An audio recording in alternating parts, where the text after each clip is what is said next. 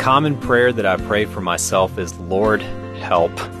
When I pray, I pray that God would give me and my husband a family one day. I pray that I'll be a good husband for my wife. I often pray that God would make me more aware of Him in my day to day life. I'm eight months pregnant, so my prayers these days are mostly, Lord, please help me be a good mom and not mess up this baby. well, those prayers, do they sound familiar? What kind of prayers do you pray for yourself? Today on Focus on the Family, we're going to be learning more about the power and the purpose of prayer. Thanks for joining us. I'm John Fuller, and your host is Focus President and author Jim Daly.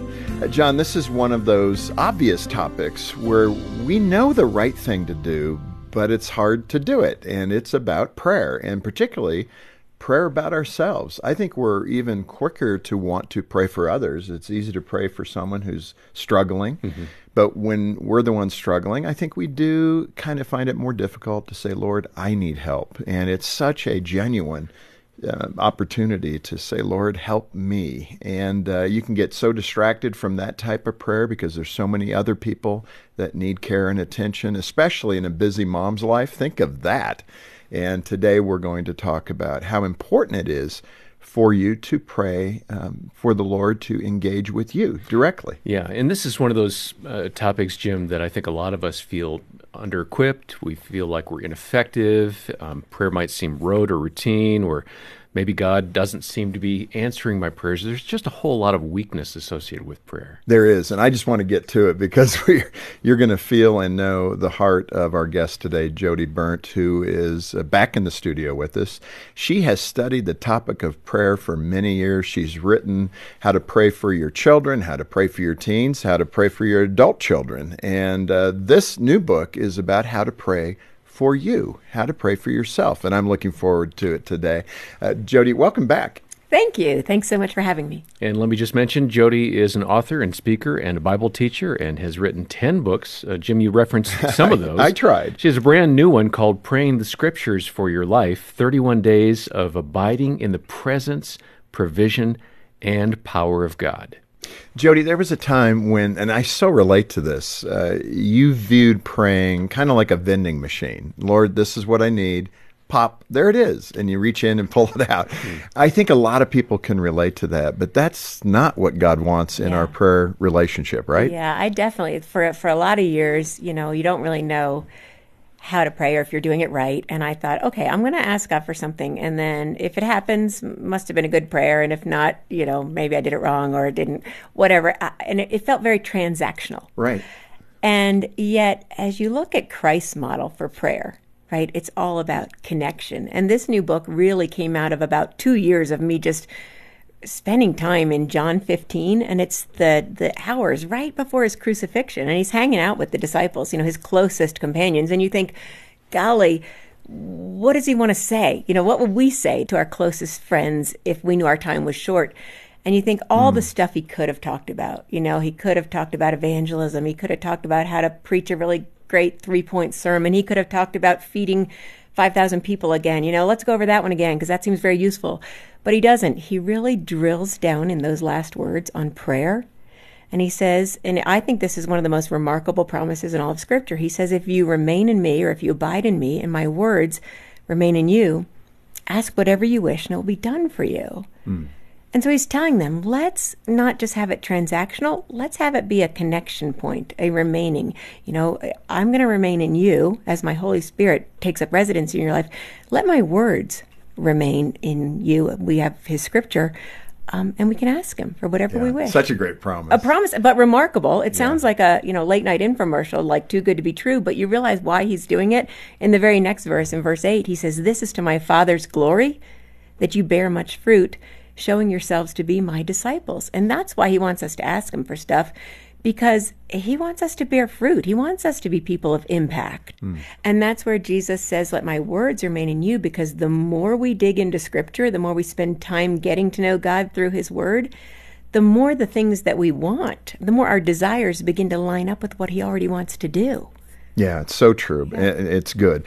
Uh, speak to uh, all of us, Christians particularly, obviously, how we tend to be a little passive with prayer Or even, in my opinion, even worse, we make it like the thing of last resort. Right, We don't right. speak to God for years, and then when our back's up against the wall, oh, we better pray now. I mean, I guess it's good that you are praying Sure, in that sure. moment, but w- why not make that a regular routine, right? Why Talking not make God. it a more a regular routine? You're so right. I mean, we were talking earlier about human relationships and how many marriages would thrive if the only time you talked to your spouse was when you really needed something, or how many uh, children would feel loved or parents would feel loved if the only thing was okay i made dinner here it is the child never said i'm hungry or thank you you know it's this asking this receiving this thanking that helps strengthen our connection and i think that's what god wants because he could give us anything we need, and he does a lot of times when we don't ask.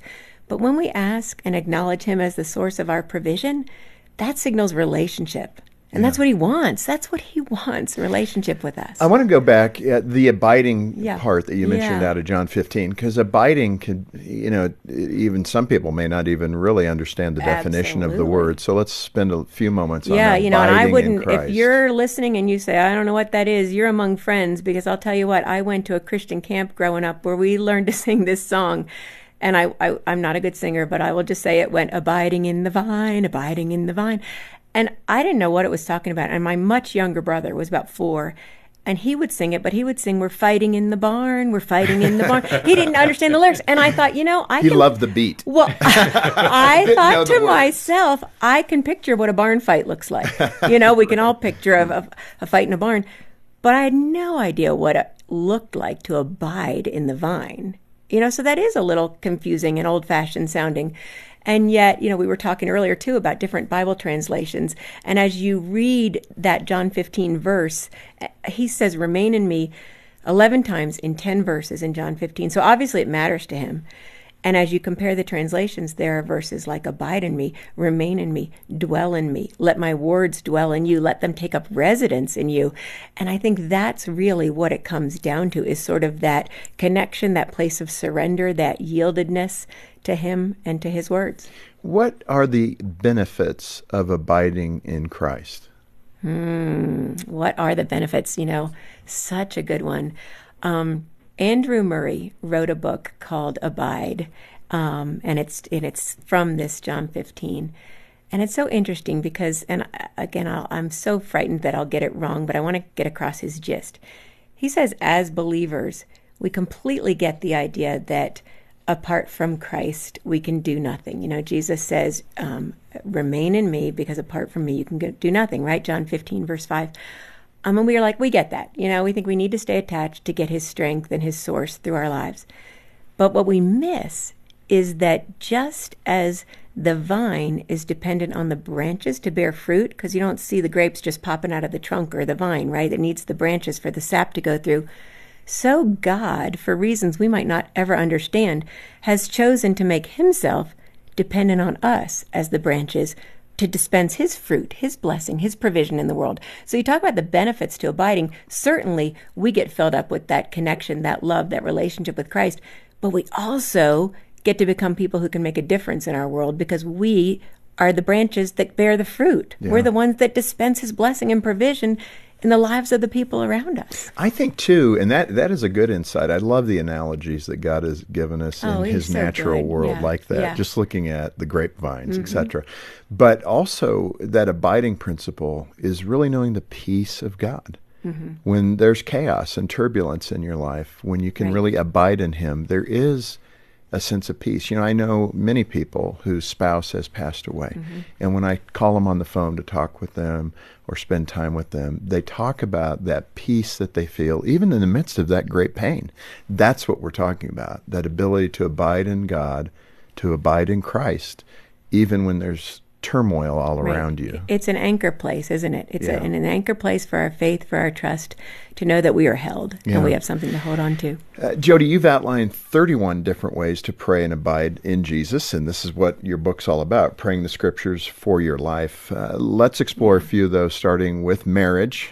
There's a place where many people say, Yeah, if you can give me peace in my marriage, I will call you blessed. Oh, yeah. Yeah. Um, what is that first one on marriage, and uh, how do we say often, like we do, God, please change my spouse? Oh, don't I mean, do I'm that? going there because it's true. Oh, We do say that. Right? I'd have a perfect marriage if it wasn't for my spouse. well, and you're hitting close to home on this one because I share the story in this book because we do. We pray, God, you know, fix him, change him, fix her, change her. But I'll tell you, early on in Robbie's and my newlywed years, we all come to marriage with different backgrounds and different baggage. You know, label it whatever you will, but we're not raised in the same home, so things are done differently. And in our case, I had come from a home where uh, my dad did a lot of the grocery shopping. He did a lot of the kitchen cleanup, you know, all of that. And I just sort of expected that Robbie would be that. Robbie'd grown up in a home where his mom really, if something happened inside the house, she was taking was care the of it. But CEO of yes, the she house. was the cooking, the cleaning. And, you know, his dad would hang out with her. He might read the paper or fix himself something to drink. And, and he was being supportive. It wasn't like he was this absentee dad. But, but so Robbie came into the marriage with that model. And I came into the marriage thinking, okay, where's the food? Did you get the groceries? You know, I can imagine the first and, night. Yeah, The the, first night. Imagine around. the first year. You know, I mean, it was. It took a little while with both of us kind of looking at the other person, wondering who is this person I've married and how is this going? to And I'll. I was spending time praying, saying, you know, God, just teach him to do this. Just fix him. Just make him more like my dad. Was really what I was praying. Now, a lot of girls, I think, get married and think, God, he's not like my dad. Well, God very gently said to me, you know, Jodie, if you would just stop nagging and if you would trust me, I can shape Robbie into a better husband than you could ever make, even if I gave you a blank check to design the man, you know, that you th- would think would be perfect. And so I did. I said, All right, Lord, I'm just going to stop my nagging and I'm even going to stop my praying and I'm going to start my trusting. And I kid you not, the day after, and I know God doesn't always work in an instant, but in this case, He was really bringing the point home. I was in the kitchen the day after deciding I'm not going to nag and I'm just going to release. And I, it was a tiny little newlywed kitchen, you know, was smaller than this table. And I'm in there and I'm chopping up the broccoli. And he's in the other room and he peeks his head around the corner and he says, Is there anything I can do to help get ready for dinner? And you know, I, I burst into tears, and I'm sure he's thinking, like, picture any you know young husband thinking, "What? I thought I was trying to help. Now she's crying again." You know, these poor guys. There, we keep them guessing, but it was like God had said, "See, just trust me." Mm. And I will tell you that over the years, He has been faithful to that. He has shaped Robbie into a husband that exceeds anything in my wildest dreams. But it's not because of my nagging. It's not because of my suggesting. It's not because of any of that. It's because of God's work in both of our lives. You know, Jodie, I so appreciate that vulnerability and transparency. Mm-hmm. Uh, I mean, speak to that woman right now who is still there saying, Yeah. change him. Yeah, change him. And then, really, um, you know, that bitterness that can crop up. I mean, Oh, you're, yeah. you're a joyful person. I think it's, if I could say it this way, you seem to be a person that would naturally see improvement and go, wow, thank you, Lord. Some spouses, that bitterness gets so Yeah, deep. The yeah. I guess I would say the mud over their Right. heart is so deep that it, when the Lord moves, they may not even You recognize might it. even, and and and that's real. Um, Yeah. And I have been there. You might think I'm joyful, but I definitely can get in my gloom funks and Mm. and and be there as well. Um, and I think that's an intentional surrender and an intentional yielding and an intentional Lord, work in me. And you know, I've always said one of my favorite prayers when we don't feel loving, when we don't feel forgiving. Sometimes I'm like, I can't even go there, and God will say, "How about the prayer of make me willing to be willing?" You know, not just make me willing to forgive or make me willing to love, but make me willing to be willing to love. And I think sometimes too, if we resolve to take a perspective shift, like another thing, oh, and poor Robbie, I hope he doesn't listen to this broadcast. He's but in the gallery. oh god, He's listening like, right er- now. Okay, so early on, early on in our marriage, um, he would just, and I know probably every wife who's listening will hear this. He would like have his t-shirts and, and just drop his laundry on the floor of the bedroom or wherever. Way to and, go, Robbie. And I would think, I would think, okay, the hamper is like three feet away. How hard can Yeah, this yes, be? yes. this every And, marriage or yes, what? I want the women right now to call Focus on the Family and say amen. By the way, But- for us, it's the dishwasher. Okay, the dishwasher. Okay, there you go. And I remember seeing that, and I said to Robbie, "What you know? What is it uh, that makes you?" Just... And he was funny. He said, "Oh gosh, you know, I'm I'm away on a business trip, or I'm going off to work." And I thought that would remind you of me when I'm gone. If you saw oh, oh, how sweet! That's so and, sweet. You know, I will tell you, in in the honest planet, true confessions, what rose up in me right then was not gratitude or a reminder. It was a what the heck, but without a doubt. But in an instant, I saw the humor in it, and I thought, you know what? I am going to look at his T-shirt and say let that be a trigger for me for gratitude. So, wife, when you mm-hmm. see that thing that bugs you, let it be a trigger to say, I have a husband. Thank you, God. Or in my case, I was like, I have a washing machine. You know, that's a gift from God. It's a it, it's yeah. something we might overlook, but but to see that and think I can wash this thing and I have a husband even the things that annoy us, if we give them to God and say, Help me see them as blessings, He can flip that whole equation around and yeah. you can see that. And I think that's the reason I asked because you've got to come to a point where you can actually let go of that bitterness, yeah. and, especially yeah. in your marriage, and and leave it to the Lord to leave work to on your Lord. spouse. And, and, we talk, there's a chapter in the book on forgiveness, and in there too, um, you know, and I've heard, no, you've heard this quote because everybody says it in some shape or form, but hanging on to bitterness is like uh, drinking poison and hoping the other person will die. Yeah, you know totally. all of that. It's yeah. it's it's us. it's a good one to remember. Yeah, it is. We've covered the uh, the marriage side of this. Now, guess what's next? Praying for your children. For your children. And, Here we are. Uh, and worrying about them. I think oh, that's gosh. probably the big thing. Yeah. You've kept a, a log, a prayer log, which I think is great. I wish I would have done that. Um, I tended to remember that in my mind. But how did you keep the log? And when the Lord answered prayers, how did you share that with your kids? Well, one of the things I do that I think anybody can do, whether you're a journaler or not, but as you know, I'm all about praying the scripture. I'm about taking scripture and reading it and saying, oh, uh, be kind and compassionate to one another. You read that in Ephesians and you want to flip it around and say, Lord, make my kids kind and compassionate to one another. You know, it, it, takes the Bible as a, as a conversation starter where God is speaking to us and we're praying it right back to him. And there's real power there. Um, so what I, my Bible's full. If you, if you pulled it out, you would see that there are notes in the margins and it's kind of fallen apart because it's old, but I might have prayed this one over my son in 2006 or this one in 2009 or 2011. And then years later when I go by and see how God has answered that, that's a fun remembrance. It's a it's a little altar right there in the in in a good way, you know, build yeah. the altar and say, Thus far the Lord has helped me to say that, that this is where I saw God move. And I also keep um keep a prayer journal and, yeah. and I like to go back to that and, and see what God has answered, how he's answered in ways I didn't expect, which is often, you know, he doesn't always answer in the way we expect but yeah, I'm a big fan of recording that. Yeah, Jean and I the other day we've gotten into a good habit of reading together and praying together early in the morning. And the other morning, Troy, our now 18 year old, he was down getting breakfast before heading off to school.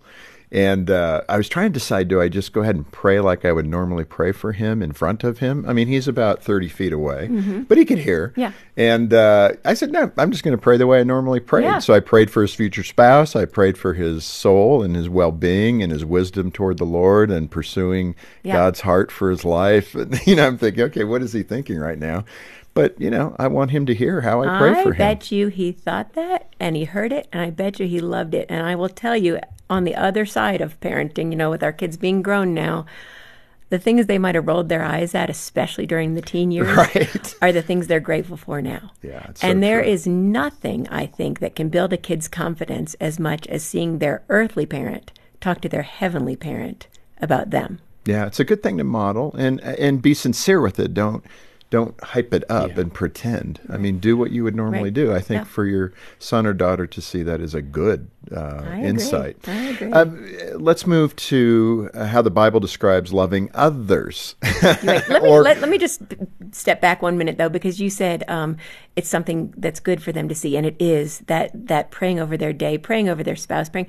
But when our kids are in a tricky spot and we are crying out to God, pour mm-hmm. lamentations you know 2 says pour out your heart like water in the presence of the lord and a lot of that is an absolute gutting ourselves i might i'm not sure i would let my kids always it's see that. It's wisdom, just, right? When just, there's conflict, yeah, when right. there's conflict, you are talking to the heavenly Father, but they might not need to know how distraught you are. I would totally agree in that context. Let's move to another uh, important area where we need to be praying for ourselves. And again, it's not selfish to pray for yourself. It's no, good to but pray I w- for yourself. But I please say that again. Yeah. It is not selfish because I spent so long thinking it's great to pray for my kids. It's great to pray for world peace but you just feel like so wrong when you come to God with your own needs, and yet God is going, "No, please come to me." And I think that is a a mom wife thing. Maybe so. I, I, really do because I think women are so quick to not want to do something for themselves. Yeah, yeah. It's just built in. It's a beautiful thing. It's a very humble thing, but it's okay to Yeah. pray for yourself. In that regard, uh, why forgiveness is such a challenging thing for us to do. Um, and of course, for forgiveness to be rooted properly, we need to start in prayer. Help me, Lord, to forgive that person who has wounded me. Yeah. And life is full of wounds, isn't it? And offenses. And if someone hadn't said they're sorry, you know, we think, well, I can't forgive them. And yet, Jesus would say, oh, yes, you can, just like he has with us. Um, we don't have to wait. And the longer we hold on to that unforgiveness and let that bitterness take root, it's like we said earlier, it's like drinking poison and hoping the other person dies.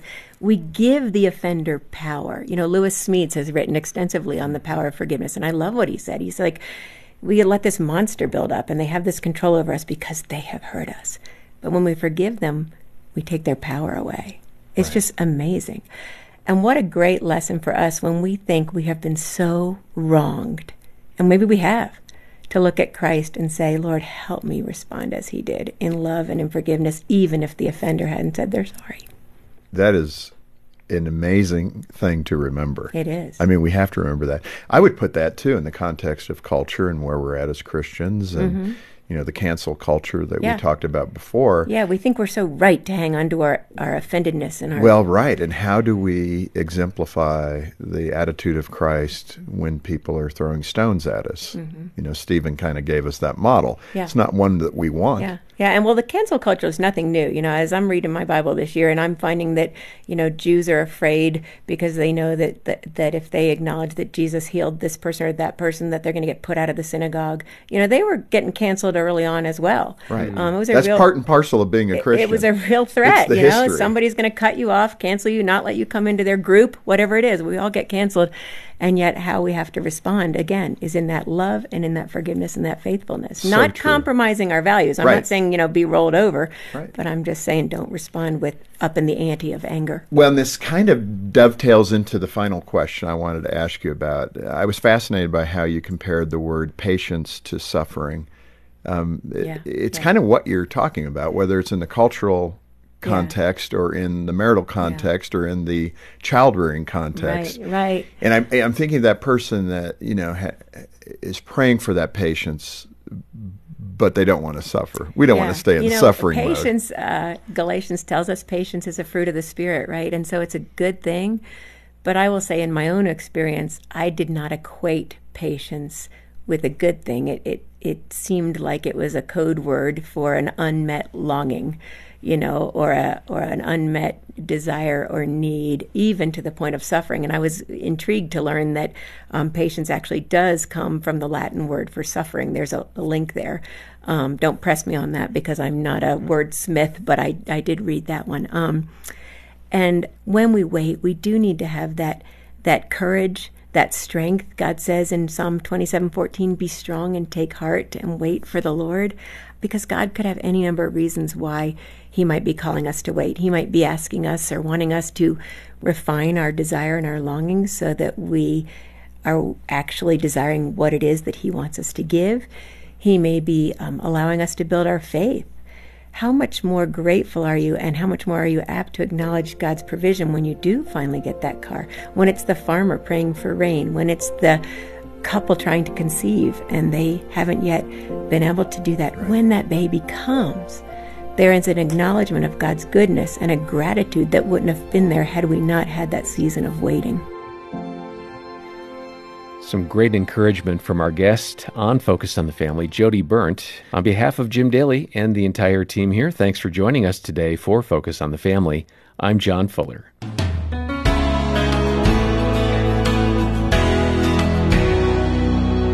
It might be that you're identifying with what Jody was saying towards the end of the program. You're in a spot where you're facing challenges and you feel like God is distant. If that's so, we want to connect you with one of our caring Christian counselors. It can be an email or a phone call, or maybe a prayer request, or to have someone pray with you. Or maybe you'd like to set up a counseling session, online or in person. You can do all of that through our website at safamily.co.za or you can call us on 031 716 3300. I just want to make sure that you know we're here. I also want to recommend a book called How to Live a Life of Prayer Classic Christian Writers on the Divine Privilege of Prayer. Prayer truly is a powerful tool available to Christians, and these giants of the faith, like Andrew Murray and John Wesley, will encourage you to experience a vibrant two way communication with the God who longs for communion with his people. You can get a copy when you call us on 031 716 3300 or when you visit our website at safamily.co.za. Thanks for joining us today. I'm Graham Schnell for Focus on the Family Africa, inviting you back next time when we'll once again help you and your family thrive in Christ.